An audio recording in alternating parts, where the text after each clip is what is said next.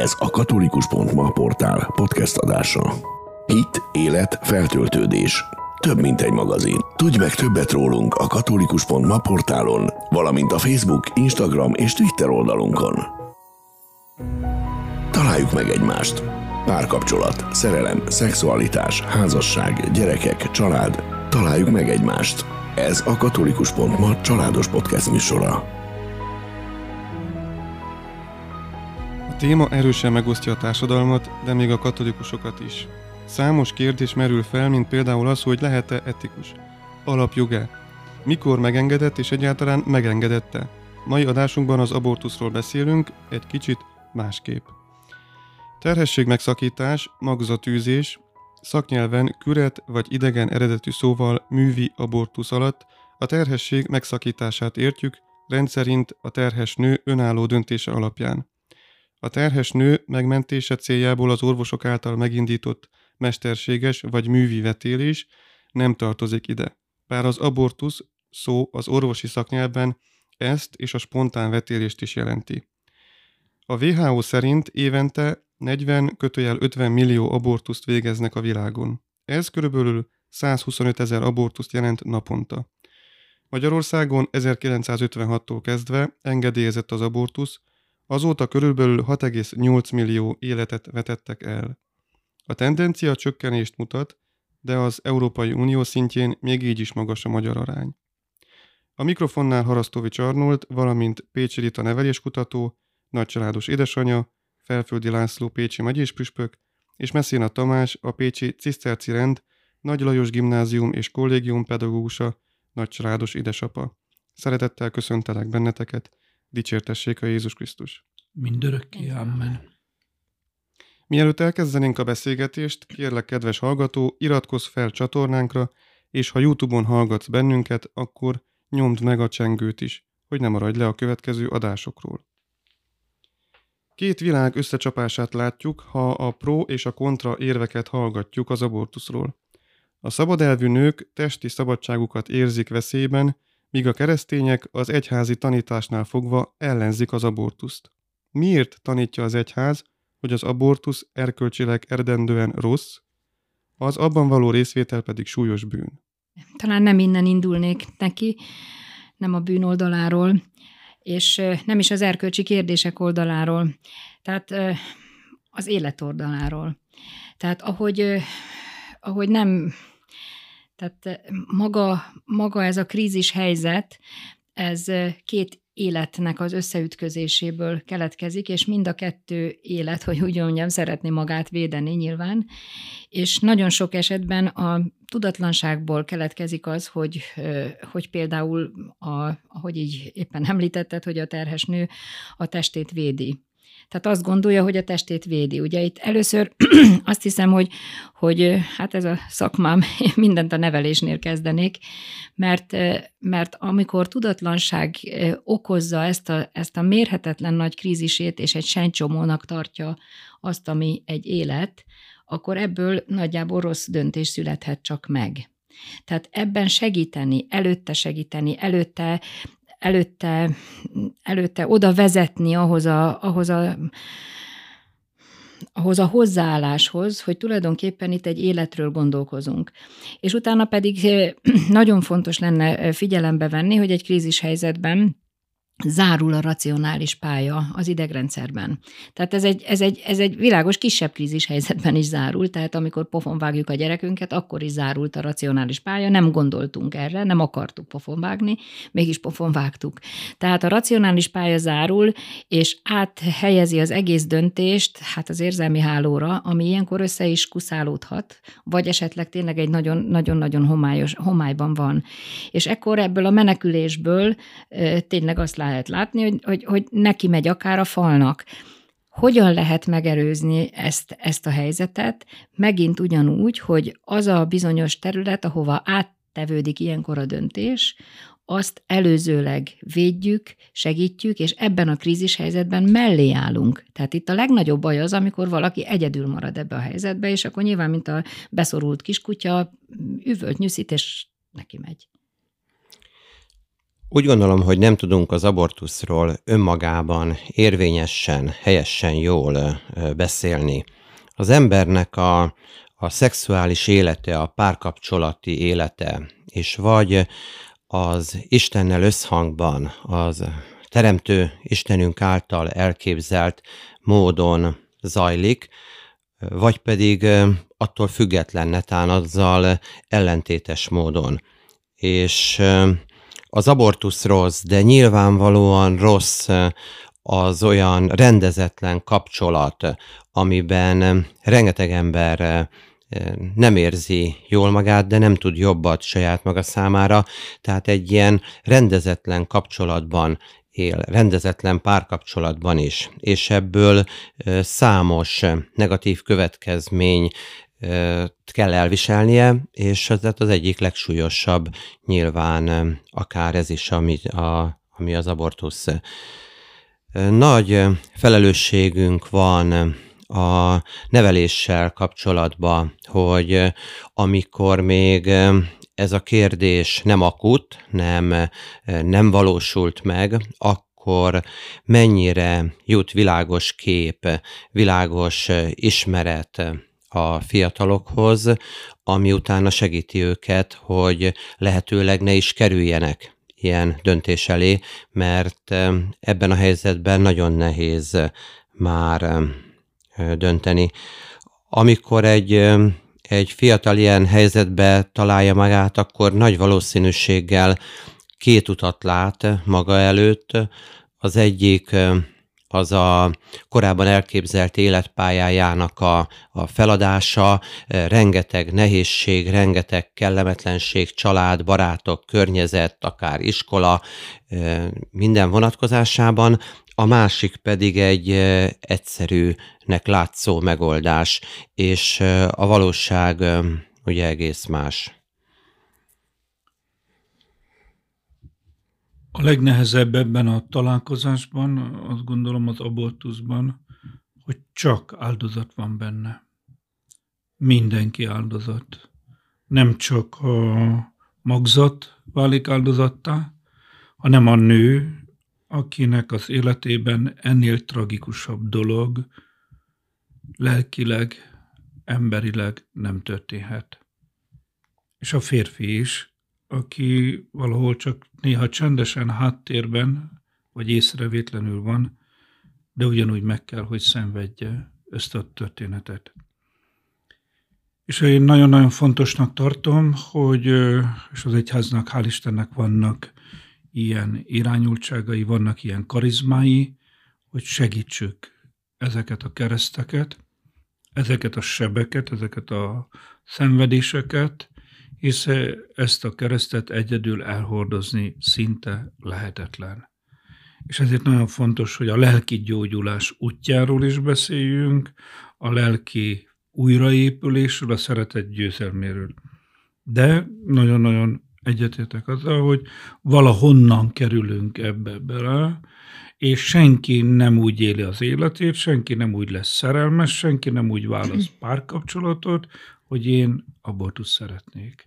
Én szeretetre vágyom, szeretett találkozást akarok, szeretetben akarok élni, és itt jön a nevelés, és itt jön a, a, a felelősség az ember életben, hogy van-e vajon az ifjúságnak, az embernek megfelelő saját szellemi, lelki, érzelmi jogosítványa, hogy ezt az életet ebben a világban, ebben a mondhatnám ferketekes forgalomban, életforgalomban jól tudja vezetni, ne legyenek benne karambolok, ne legyenek benne falnak ütközések, hanem, hanem hogy ki, előre ki tudjuk védeni. És ez is egy, egy tragédia a sorsunkban. Még talán annyit így nagyon sokszor, ugye sokakkal találkozván, nagyon sokféle oka lehet egy, egy ilyen, ilyen ilyen megszorult döntésnek, vagy döntéshelyzetnek, és, és nagyon-nagyon távolról, hogy úgy mondjam, ugatjuk ezt a kérdést mindannyian, akik nem vagyunk benne. Tehát tényleg az ítélkezés, meg, meg, meg, meg onnan indulni, hogy ez biztos, hogy bűn, meg biztos, hogy ez biztos, hogy nem jó, mert ezer oka lehet. De az nagyon fontos, és én azt, azt látom nagyon kevésnek, hogy amikor, amikor így összezárulnak a, a az ajtók, és, és úgy látja, hogy tényleg egy szorult helyzetben van, hogy akkor hol vannak a társak, a segítő szolgálatok, tehát, tehát nincs ott, tehát nem tud mihez nyúlni. Nagyon érdekes adatot olvastam, hogy, hogy a, a 92-97 százalékban bármilyen okra hivatkozva szakítják meg a, a terhességeket. Ez a bármilyen okot senki a világon nem ellenőrzi. Tehát bemegy valaki, és azt mondja, hogy jaj, hát nagyon szörnyű a helyzetem, vagy mindegy, ahogy meg tudja fogalmazni, de nincs egy embere, aki mellé áll, hogy tényleg annyira szörnyű, mit lehetne csinálni. Nézd, még van ez az út, meg ez az út, meg ez az út, így tudok segíteni, innen, onnan. Tehát most ugye sok életvédő, hát újonnan alakult szervezet is megpróbál mellé állni. Ugye a Szent István Intézetnek is van egy ilyen, hogy, hogy az első perctől veled, és a másik, tehát sokan, sokan vannak, vagy hát többen vannak most már, de azt hiszem, hogy ez nagyon-nagyon hiányzik a nevelés mellett. Tehát az, hogy, az, hogy, hogy nem tudatosul, hogy ez, hogy ez nem az én testem, hanem, hanem teljesen önálló DNS világa rendelkezik. Hát ezt a biológia órán mind meg kéne mindig tanulni. És ki kellene hangsúlyozni, hogy azt érezzem azt, hogy hát ez egy másik élet. Tehát itt azért, azért nem mindegy, hogy mit csinálok, és, és ezt már tényleg a krízis helyzet előtt, de akkor is bekövetkezhet, mert egy betegség meg, hogy akkor most azt mérlegelni, hogy melyik hal meg, most a baba hal meg, vagy az anya hal meg, és van még négy gyereke, mit csináljunk? Vagy, vagy, vagy, vagy, vagy, vagy, ugye ezerféle lehetséges. De én ott látom, hogy ott ez a, ez a fajta mechanikus, hogy úgy mondjam, ügyintézés, hogy bármilyen hivatkozásra azt mondani, hogy ez egy, ez egy válsághelyzet, és ezt senki nem megy utána, de nem azért, hogy ellenőrizze, és nem azért, hogy rákopincson, hogy látott te csúnya, ez nem volt olyan, hanem hogy mellé álljon. Hogy, hogy, hogy még négyféle kiutat tudjon mutatni, hogy, hogy még mi lehetséges. És megmutatni azokat az utakat, hogy, hogy akik, akik belementek ebbe a döntésbe, hogy milyen keserves életútjuk van azoknak az anyáknak, hogy, hogy ezzel álmodik még, még 60 és 70, meg 80 éves korában is. Ezeket is meg kell mutatni, hogyha már azt mondjuk, hogy, hogy, hogy ugye önálló döntés, bár hát ugye nem a saját testemről döntök adott esetben. A katolikus tanítás egyértelmű ezzel kapcsolatban, és a templomba járó emberek nyilván ezt alapvetően ismerik is, hogy, hogy gyilkosság és bűn, és minden módon elutasítja az egyház. De a nem katolikusok, a nem hívők, azok a törvényi szabályozással találkoznak, ami megengedi, és ennek megfelelően a lelkismeret furdalás is csak éppen a természetes alapon alakul ki bennük, és tényleg döbbenetes, amikor 50-60 éves nők, mert a férfiak nem beszélnek erről általában, én legalábbis nem, nem hallottam egyáltalán ilyet, akik tulajdonképpen normál házasságban éltek és élnek, felneveltek gyerekeket, és így, amikor amúgy is elkezdi az élet útját végig gondolni valaki, akkor rájön, hogy ami igazán zavarja a saját életében, az a 30-40 évvel korábban elkövetett abortusz. Másként élik meg, látom, a, a nagyon egyszerű ö, emberek körében olyan egyszerű módon és természetesen van jelen beszédtémaként is, hogy hol voltál, most jöttem, abortuszról jövök. Én tanítási óráról elkéső diákkal találkoztam, aki úgy toppant, hogy hagyják békén, most jött az abortuszról, ami ez volt a kifogás a késésre. Egész, és, és közben pedig azt is tudjuk, hogy katolikus körökben is ugyanúgy egy egyházi, elitegyházi iskolában is érintettek vagyunk, tehát ott is fordul elő a diákok körében. Egész biztos, hogy, hogy még viszonylag kevés az, amelyik gyontató atyához fordul ezzel a problémájával. Lehet-e indokolt, akkor adódik a kérdés, az abortusz, például akkor, amikor betegségről, nem erőszakról beszélgetünk? Szent Ján, második János Pál pápának volt ezzel kapcsolatban konkrét döntése a délvidéki háborúnál, amikor egy női kolostor tagjait a megszálló katonaság megerőszakolta, és több gyerek fogant, és ő, ő azt mondta, hogy ezek a gyerekek ártatlanok ebben, és ezeket a gyermekeket ö, meg kell szülni, és vagy örökbe szabad adni, vagy föl kell nevelni.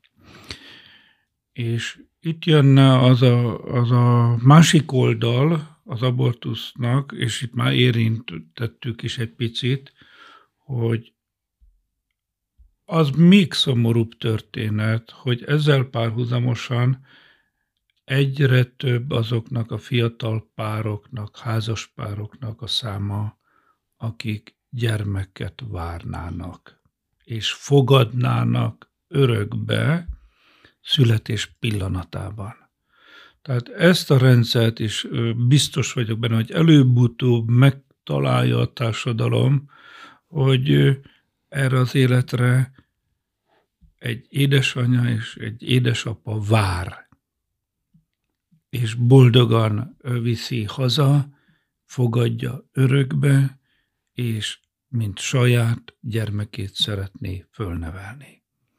És ha ezt így tudjuk látni, akkor ez is egy út, ez is egy megoldás a krízisben, a tragédiában, amit nagyon-nagyon fontos volna megmutatni, látni, és tudok ilyet, hogy, hogy eldöntötte, hogy természetesen megszüli, de örökbe adja.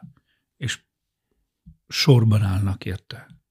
És azokat a párokat is segítenünk kell, akiknek már nem születhet gyermekük.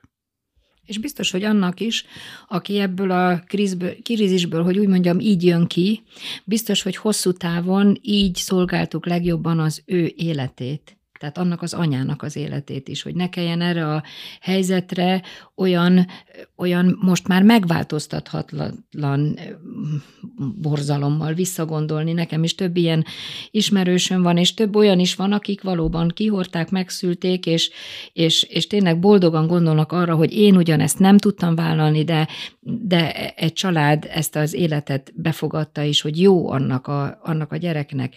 Én azt hiszem, hogy, hogy ebben is ez a bizonyos krízis, ez a kísérés, tehát ez, ez, ez talán a legfontosabb, mert egyébként nagyon érdekes, hogy Texasban is, amikor ezt a szívhangtörvényt behozták, akkor, akkor nagyon nagy aránya az abortálásra készülő nőknek megváltoztatta a döntését. Tehát abból is látszik, hogy nem mindig, vagyis nagyon nagy részben inkább talán azt lehet mondani, az a, az, a, az a tényleg két nagyon rossz között való választási lehetőség előtt állnak az anyák, vagy a családok, vagy, vagy a nők és a férfiak is, ugye, ebben a helyzetben, hogy, hogy, hogy vagy egyik meghal, vagy a másik meghal.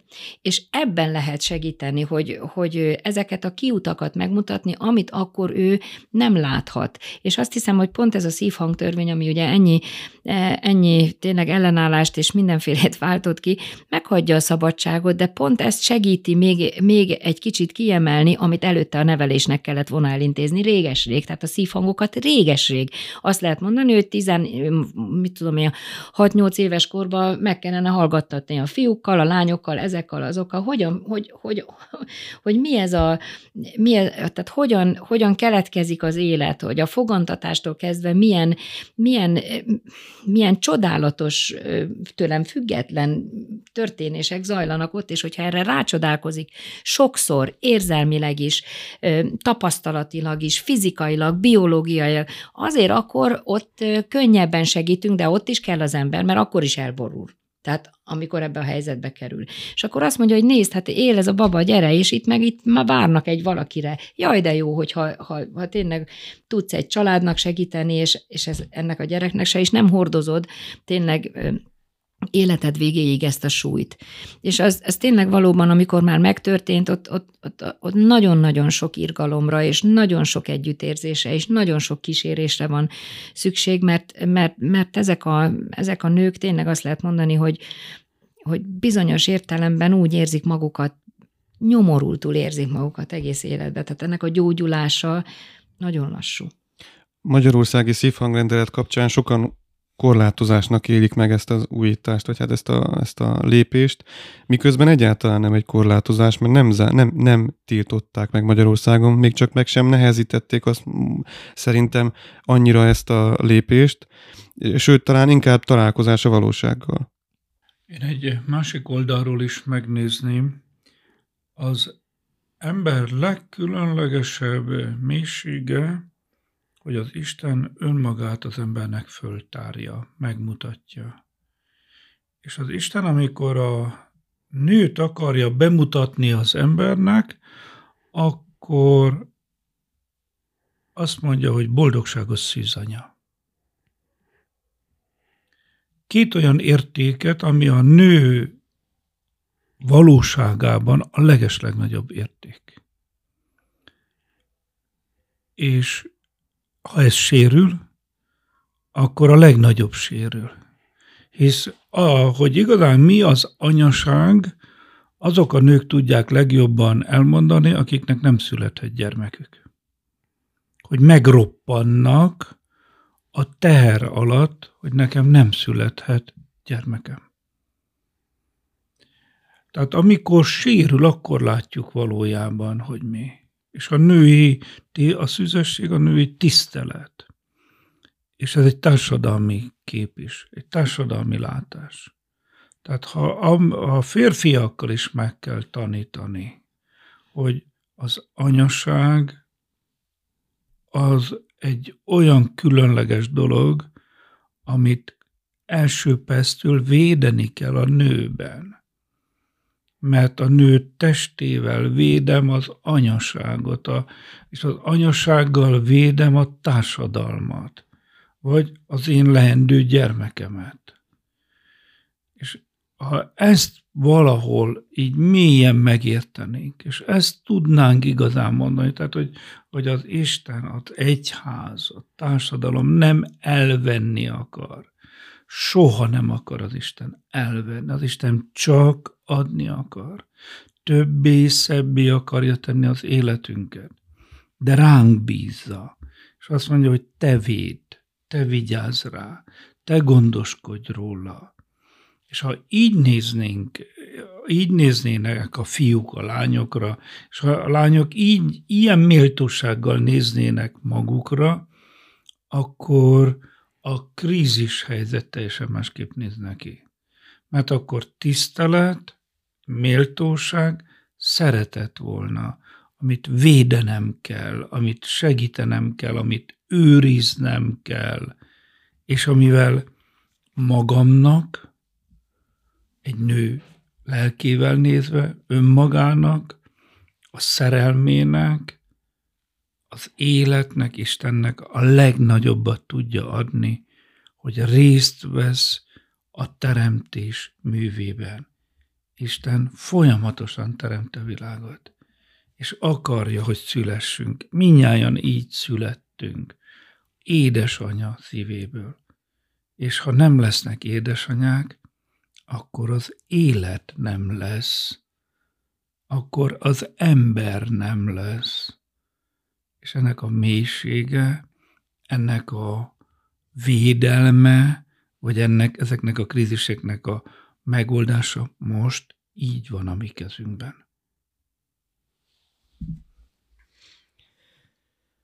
Látjuk, hogy országonként eltérő a szabályozás. Feladata az államnak ebben a kérdésben állást foglalnia, hova tovább törvényeket hoznia és fizesse az állam a beavatkozást az adófizetők pénzéből. Ugye adódik a kérdés. A feministák azt mondják, hogy az egyház ne szóljon bele az állam életébe, hiszen a hit magánügy. Hát én azt gondolom, nem is az egyház szólt bele, hát maga az alaptörvényünk a magzatot fogantatásától kezdve védi. A miénk? Jó, én a miénkről beszélek, és a mi 20 ezer abortált gyerekünkről ugye évente. Persze igen, lehet általánosságban is gondolkodni, de azt hiszem, hogy a, az, az életvédelme igenis dolga nyilvánvaló egy államnak. Az életvédelme, és a, ugye ettől kezdve, hogy a magzat egy élet. Tehát ezzel éppen az előbbi kérdés is, hogy ugye a, a, a nők a saját testükbe való beavatkozásnak érzik ezt a, ezt a törvényt. Hát nem, nem a testükbe való beavatkozás, hanem maga az alaptörvény védelme, a magzat, magzat élet védelme. Tehát itt, itt olyan csúsztatásokkal érjük el azt, az, azt a végső állapotot, hogy hát akkor végül is fizessük is akár, hogy, hogy vissza kell menni oda, oda tényleg a kiinduló ponthoz. És valóban ott ebben a tekintetben, hát hál' Istennek mondjuk az alaptörvényünk és a, az isteni törvény találkozik. Tehát, hogy a, a teremtés, a, a, a magzatot a fogantatástól kezdve egy külön életként ajándékozza. És, és, és ezt az ajándékot e, kell valahogy elkísérnünk odáig, és nagyon, nagyon buta érvelés, ugye rengeteg ilyen persze komment született mindenféle, hogy hogy de hát akkor azt is meg kellett volna hallgatni, amikor veri az a, mit tudom én, amikor világra jött a gyerek, és akkor a család veri, és mit tudom én, mit csinál vele. Nyilván nem a két rosszat kell össze, összehasonlítani, hanem, hanem tényleg az a, az a feladatunk, hogy a teremtett életet odáig kísérjük, hogy az, az védelmet kapjon. És ebben mondjuk tényleg egy nagyon nagy segítség, hogy ne abba a családban nőjön föl, ahol esetleg van egy olyan, olyan feszültség, vagy krízishelyzet, vagy, vagy nem tudom én, veszélyeztetettség, segítség, hanem megkapja egy olyan, olyan, olyan család, akik, akik vágyakoznak arra, hogy életet kibontakoztassanak. A törvényi szabályozással kapcsolatban azt gondolom, hogy nem a mi feladatunk elemezni azt, hogy hogy jutottunk ebbe az állapotba, de most a társadalom egy, egy teljesen beteg és kifordult helyzetbe van ezzel a kérdéssel kapcsolatban. Én egyáltalán nem irigylem a keresztény politikusokat, akiknek ebben a helyzetben törvényeket kell alkotni, oda kell állni valamilyen kérdés mellé, szinte azt lehetne mondani, hogy, hogy minden kereszténynek el kéne futni messzire ez a feladat alól, ami meg megint csak nem tenne jót az országnak. Nagyon nehéz ebből a helyzetből ö, oda eljutni, ami az erkölcsi ítéletünknek megfelelően jó és helyes lenne. Amit, amit csinálunk, hogy, hogy védjük az életet, erősítjük a, a felvilágosítást, a gondozását azoknak, akik a krízisbe kerültek, ennyit tudunk tenni. Örülök, hogy említetted a keresztény politikusokat, pont erre a témára akarnék rátérni egy picit. Ugyanis van egy olyan jelenség, és erről részletesen vagy rendszeresen hírtattunk a katolikus.mán, mely szerint magukat katolikusnak valló politikusok nyíltan abortuszpártiak. A dobogós, hát egyértelműen Nancy Pelosi, az USA képviselőházának elnöke, akit San Francisco érseke, Salvatore Cordileone nem enged szent áldozáshoz járulni, amíg meg nem változtatja ebbéli nézeteit. Joe Biden elnök is abortuszpárti intézkedései is ezt bizonyítják. A magyar belpolitikában is találunk abortuszpárti szereplőt, vagy szereplőket, ezek szerint nem egységes a katolikusok álláspontja. Vagy egyesek befolyásolni akarják az egyháznak a, a tanítását és annak az érdekérvényesítését a társadalomban? Ha egy ember elmondja a maga véleményét, akár a parlamentben, akár újságban, akkor nem az egyházat képviseli. Nem az egyház véleményét mondja el, ez az ő véleménye, ez az ő gondolata.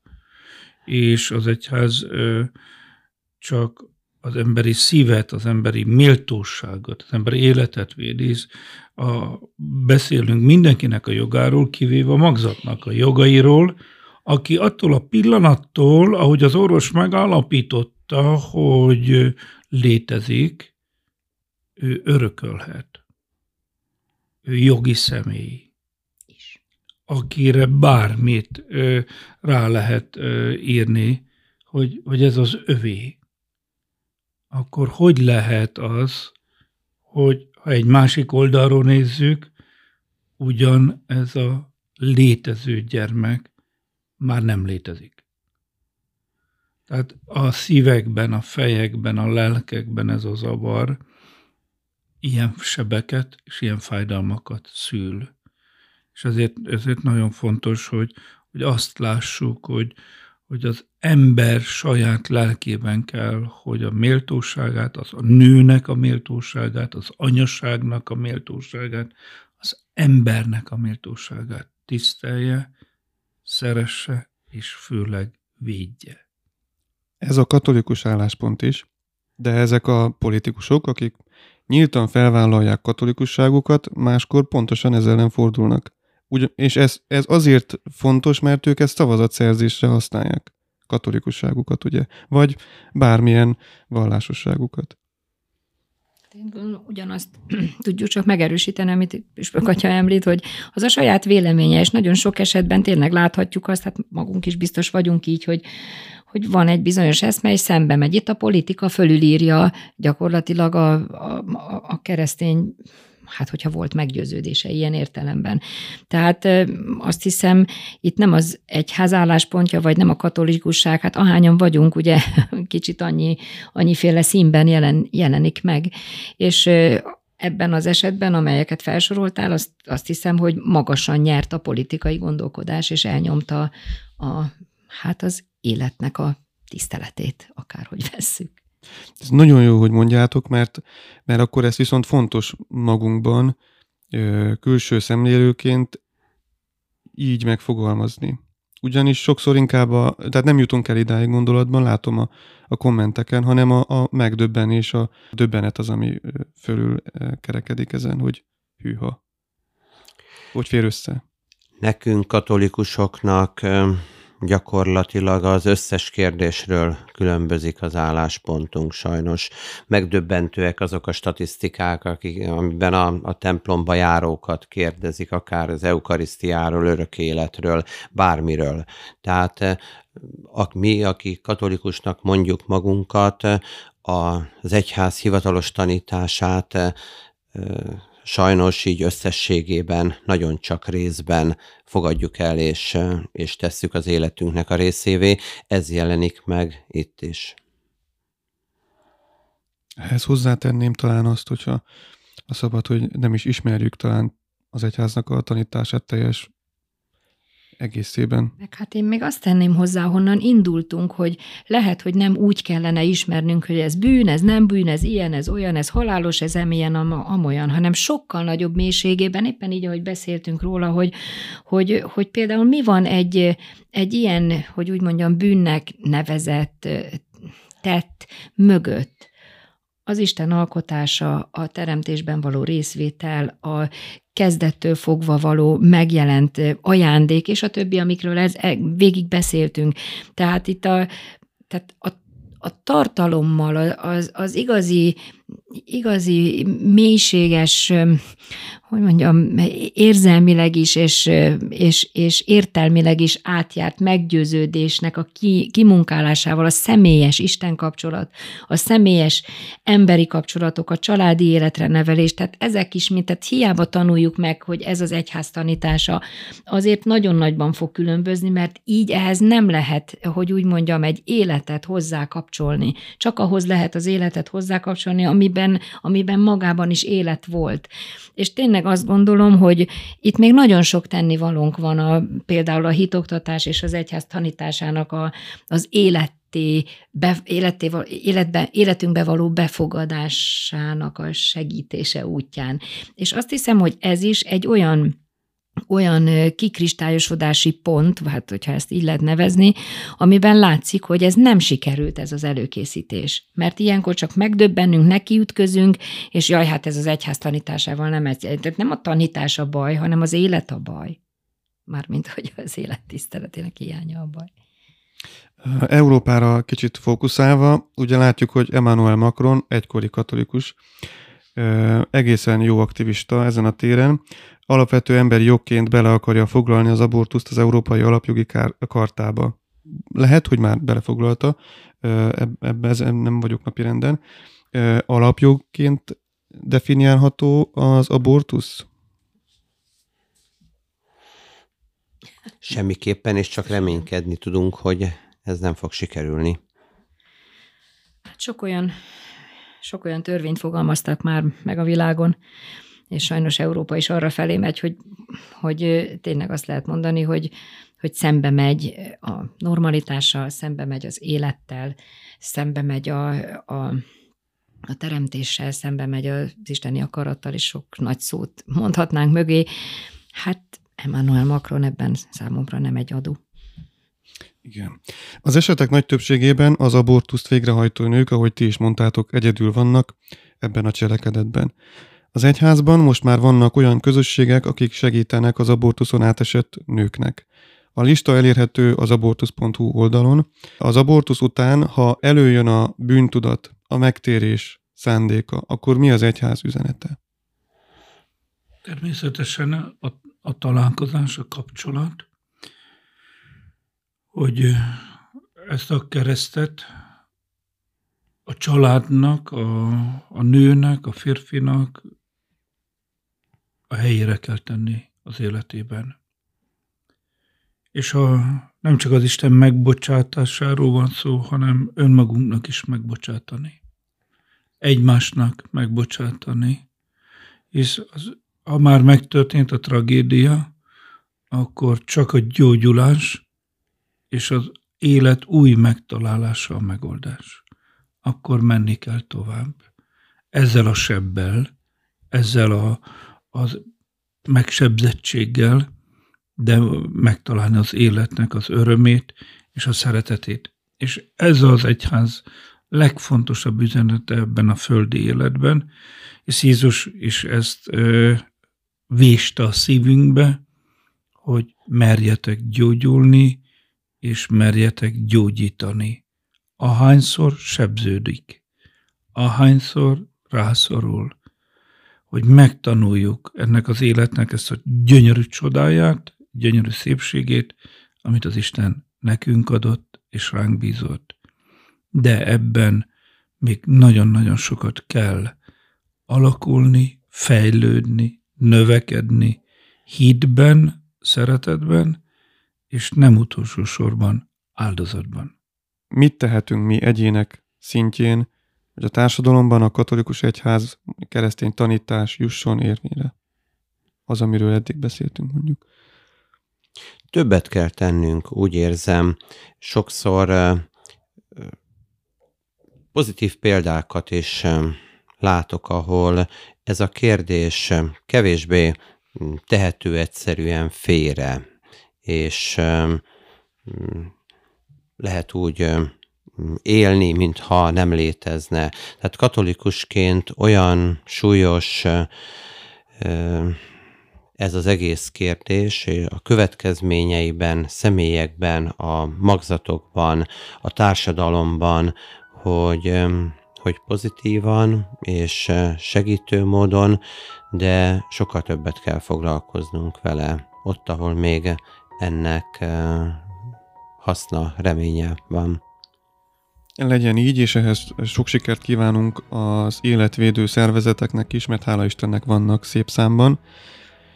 A mai adás terjedelmére való tekintettel a kérdez felelek rovat elmarad, de kérdéseiteket és témajavaslataitokat a Találjuk meg egymást kukackatolikus.ma e-mail címen fogadjuk.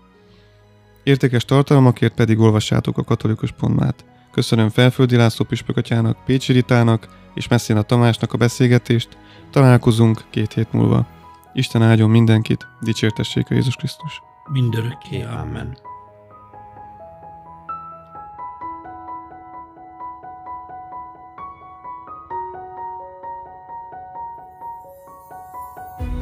Köszönjük, hogy meghallgattad ezt a podcast epizódot.